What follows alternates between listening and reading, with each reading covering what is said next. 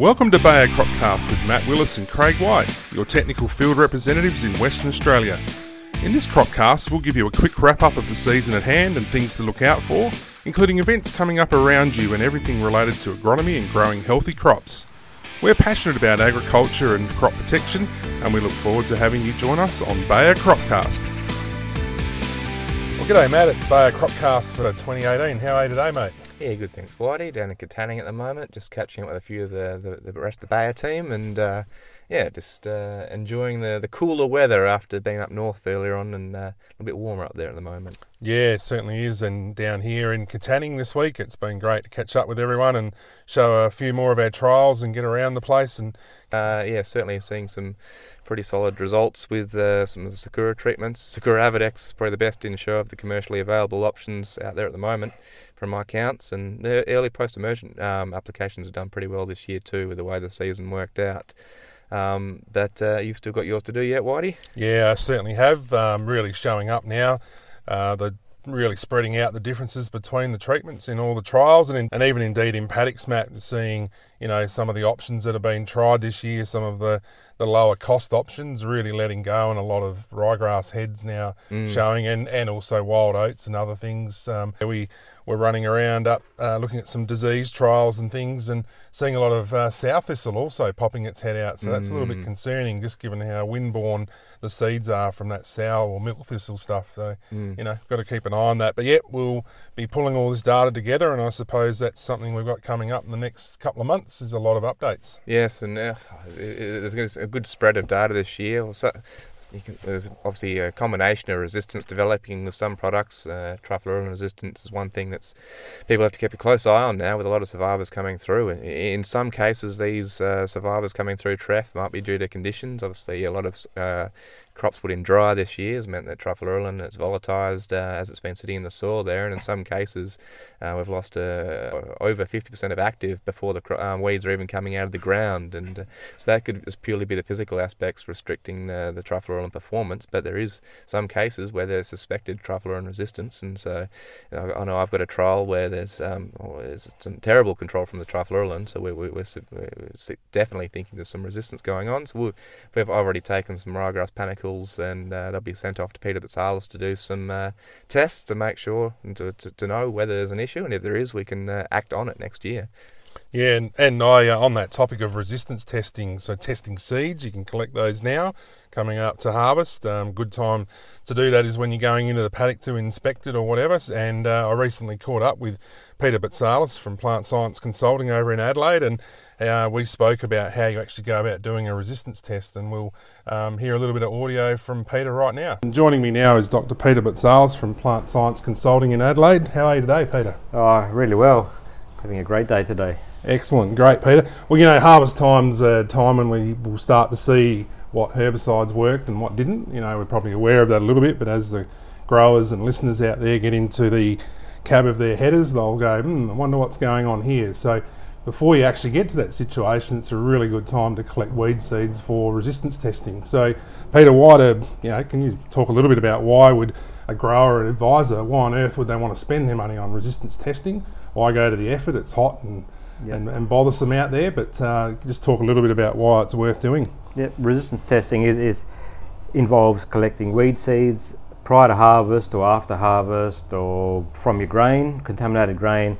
And it's really about the, whether growers want, want to risk 350 to 450 dollars to do a complete resistance test to avoid a crop failure in the following season. So for that amount of money, is a grower willing to use a herbicide, have a complete failure where he could have just chosen another herbicide that a simple test would have um, identified and he would have had excellent control.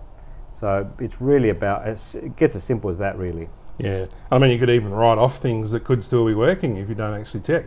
That's right. Yeah, spot on. So really important. So Peter, I suppose you know how do you do resistance testing? When's a good time to collect those seeds and just paint a bit of a picture of how you do it? Yeah, weed seed collecting weed seeds. So they can be collected when you're first inspecting paddocks. So going to see when you're going to start harvesting. If the weeds have started to mature, starting to change colour, they can be collected at that point a few handfuls of seed, like two couple handfuls of ryegrass is sufficient, or wild, wild radish, an ice cream container full of wild radish or wild oats is, is sufficient seed, and it can be just you know grab it, throw it in the in the ute on the ground, and when you get back home, just put it in a pl- paper bag, not plastic bag, and send that through to us. So what we will do when we receive the sample that you send us, we will clean that seed out and break dormancy.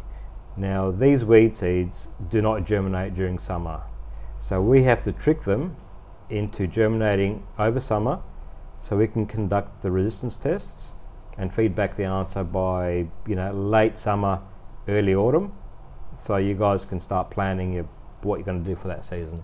Yeah, so about three three months or so, you Yep, get that result yep, back ready so for next season. That's right. So we have to, yeah, just wait for dormancy to, to well, we we do break the dormancy. So we've got a few tricks for the main weeds. We can break dormancy very easily for wild oats. Ryegrass is quite easy, and wild radish is very easy. We can break dorms.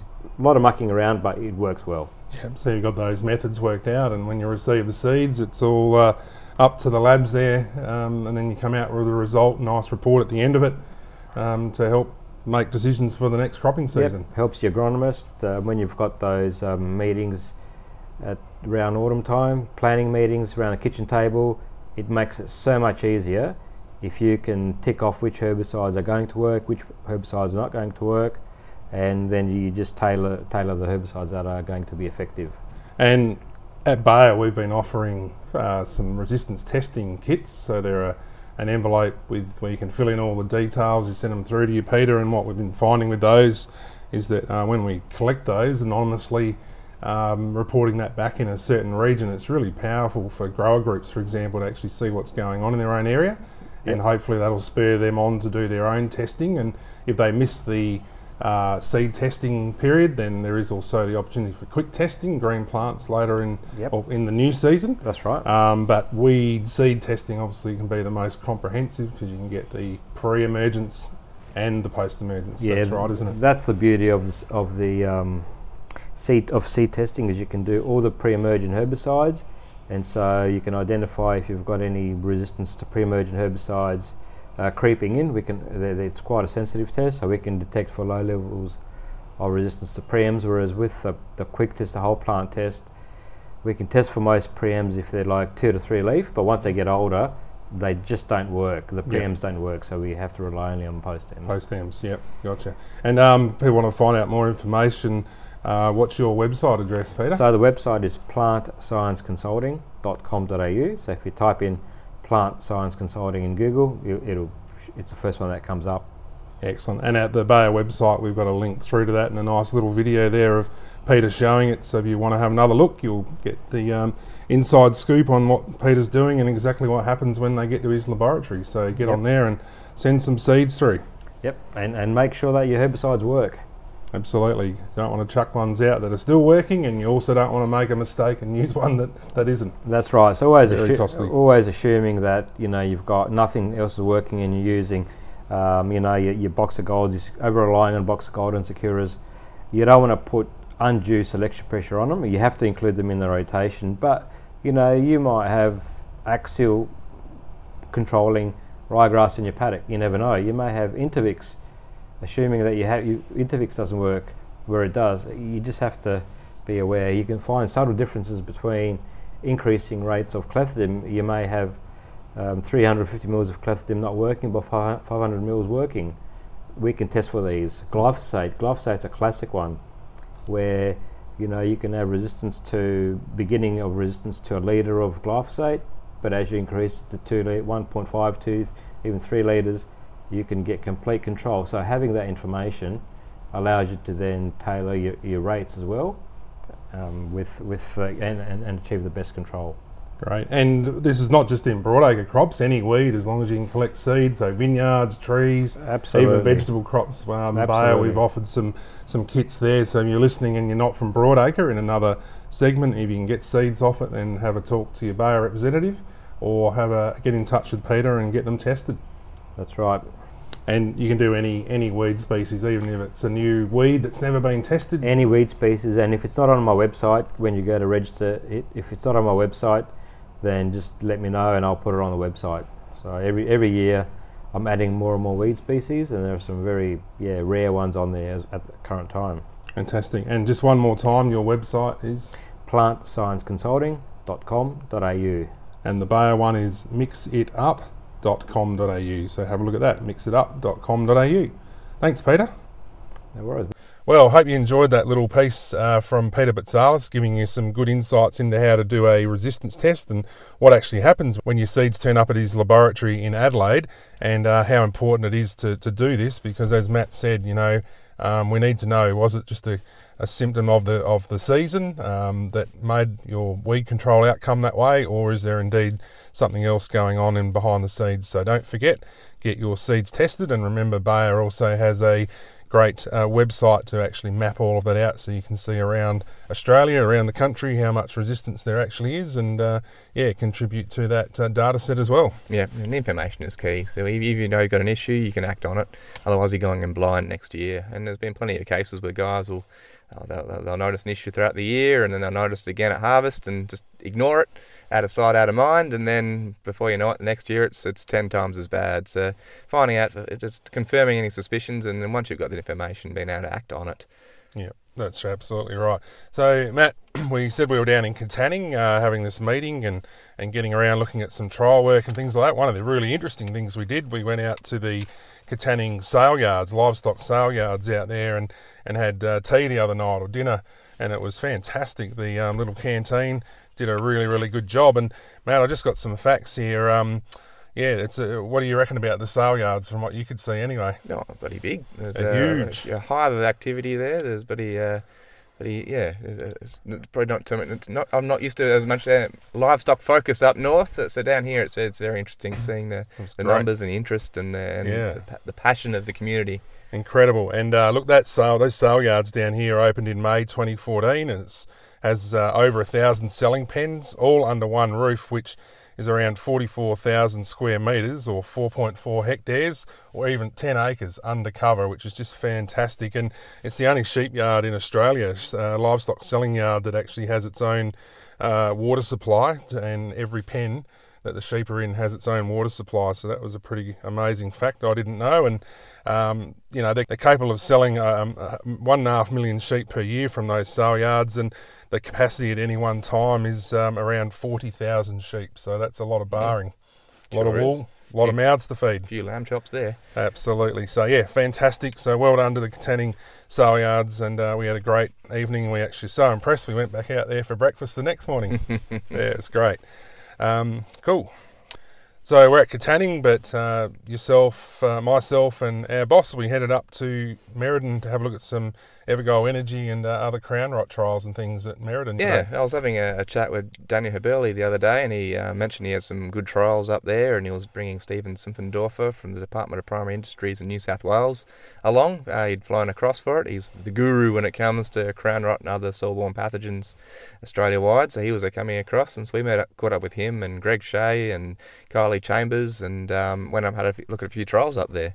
Yeah, they've got some fantastic work going on, Matt, and um, you know, it's part of a national program that they're doing, and you know, Bayer's also doing a lot of work in this space as well, and some great results and things which we'll be reporting and talking to agronomy and cons- agronomists and consultants about in the next few months as Mm. well. And certainly we've had we've got our own trials running this year, Mm. and we'll, be making sure to present all that information to all the consultants and growers uh, as the next season comes along. But um, we'll certainly be working with uh, people in industry, such as the guys at the Ag Department, and con- combining data sets and, and hopefully uh, bringing some good results forward, uh, showing off uh, EverGol Energy. Um, I know that I've um, a couple of our trials we got up north looking at loose smut in barley, and um, EverGol Energy's uh, uh, looking found was definitely def- best in field when it comes to um, a loose smut in barley.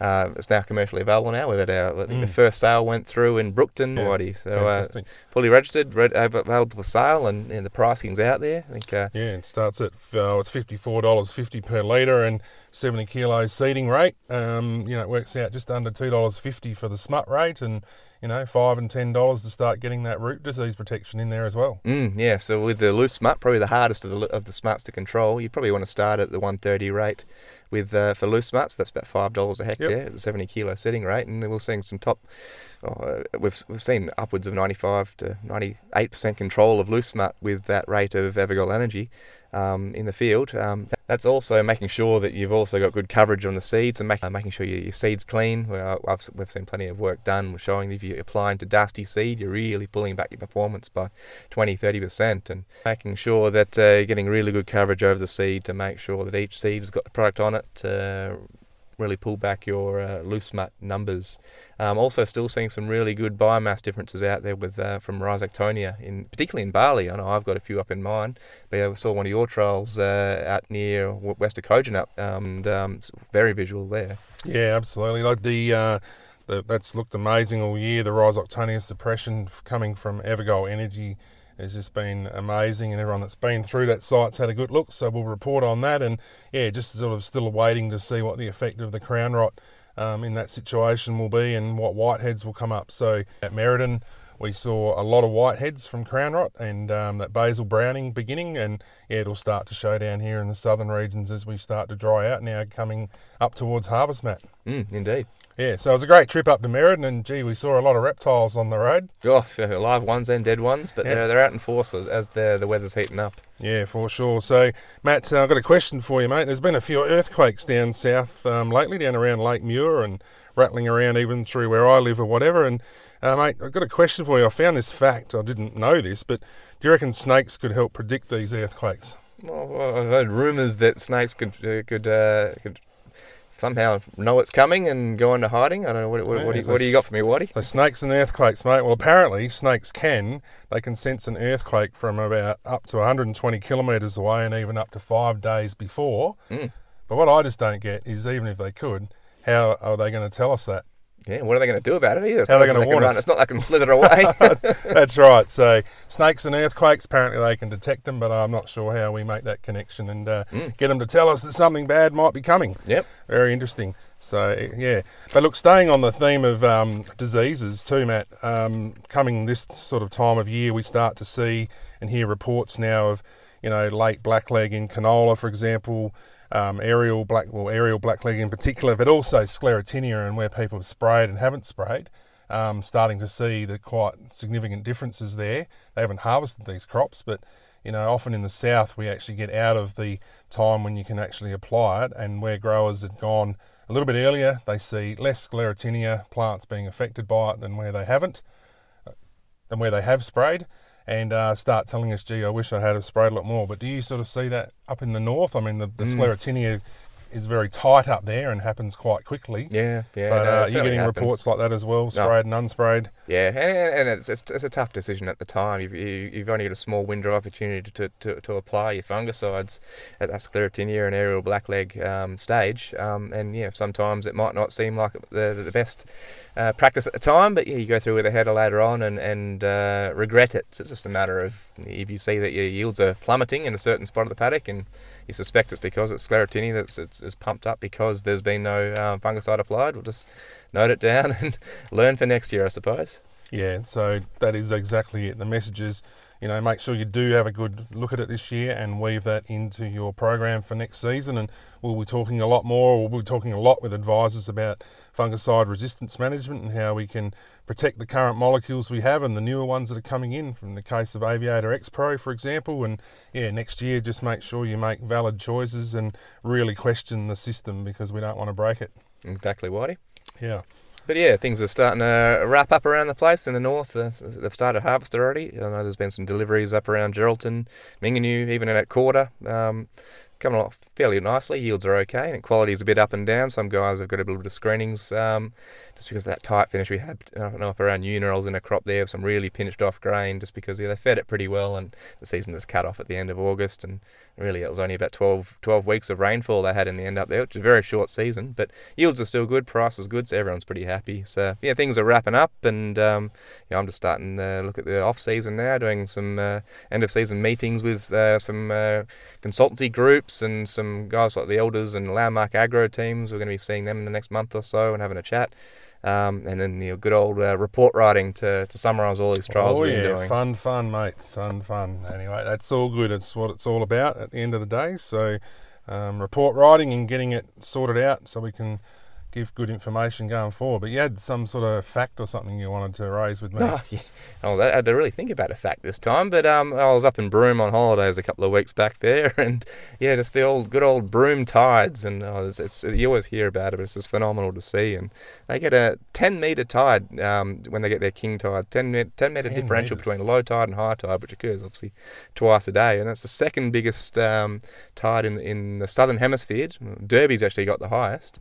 Uh, I think the only other place in the world that's got a bigger tide is there's a place in Canada that's uh, got some really massive tides there. But it's just incredible seeing these tides move so quickly and Yeah. hearing stories of guys getting their, their, their vehicles trapped as they're going out on crabbing or something and uh, underestimating how quickly the, the tide moves and uh, getting trapped. So, and so was a. I'm, I'm glad it's not me, but uh, as an outsider, it looked pretty funny.